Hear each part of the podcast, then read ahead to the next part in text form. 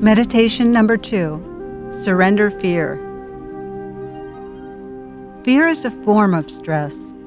Science has demonstrated that it has an upside and a downside. It promotes survival when you're in imminent danger, but fear also works against you when it becomes a frequent response to everyday conflicts. Always feeling like a deer in the headlights can make you anxious and exhausted. As you journey on your spiritual path, it's vital to make a commitment not to lead a fear driven life. It's important to do your best to overcome fear with courage, faith, hope, and the power of the heart. It's human to have fear, but one of the greatest spiritual challenges is to overcome it. May this next meditation help you surrender fear and find the courage and clarity every day to counter fear and cultivate faith. Doing this has tremendous rewards. It allows you to lead a more surrendered, joyous life. This meditation to surrender fear forms the basis of my own spiritual practice, and it's one I teach my patients.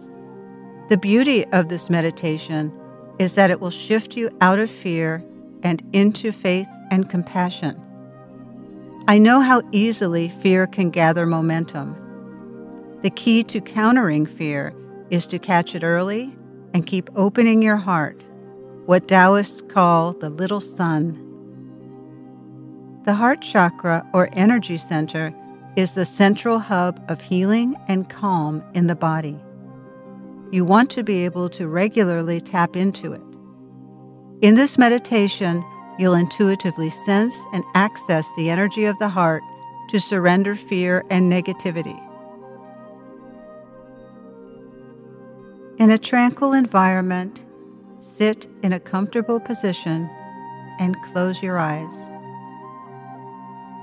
Take a few long, deep breaths to relieve tension. The thing about fear is that the minute you close your eyes, fearful thoughts often arise. Common fears may surface, such as I'll never be successful, I'll always be alone, I'll never become healthy again. Tell these thoughts, thank you for sharing, but do not concentrate on them. Concentrate on the rhythm of your breath to refocus yourself. Next, tune in to the soothing energy of your heart. The heart energy is the antidote to fear. Lightly rest your palm over your heart chakra in the middle of your chest. This energy center is the doorway to faith, compassion, and to a loving higher power. In a calm, centered state, inwardly request to connect with the presence of Spirit, which is a loving higher power. This is a force greater than yourself that links you with love. It can be God, Goddess, the night sky, angels, the great ocean, or the nameless one, whatever moves you and feels real. Most important, it is a force greater than your own ego or will. Your heart chakra can connect you with a higher, more refined consciousness.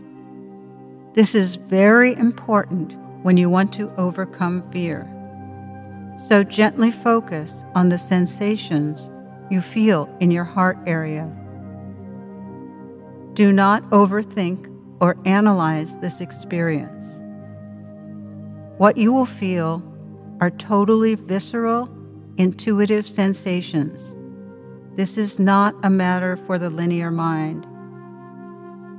For instance, notice if you experience a comforting heat or a sense of tingling, a feeling of security, a warm and fuzzy wash of love, clarity, happiness, or even bliss. Or, like me, you may feel a wave of wonderful goosebumps and a feeling of being deeply nurtured. You may want to laugh or be moved to tears. Whatever feelings emerge, subtle or intense, just go with them. Surrender. Do not overthink or analyze. Do not resist.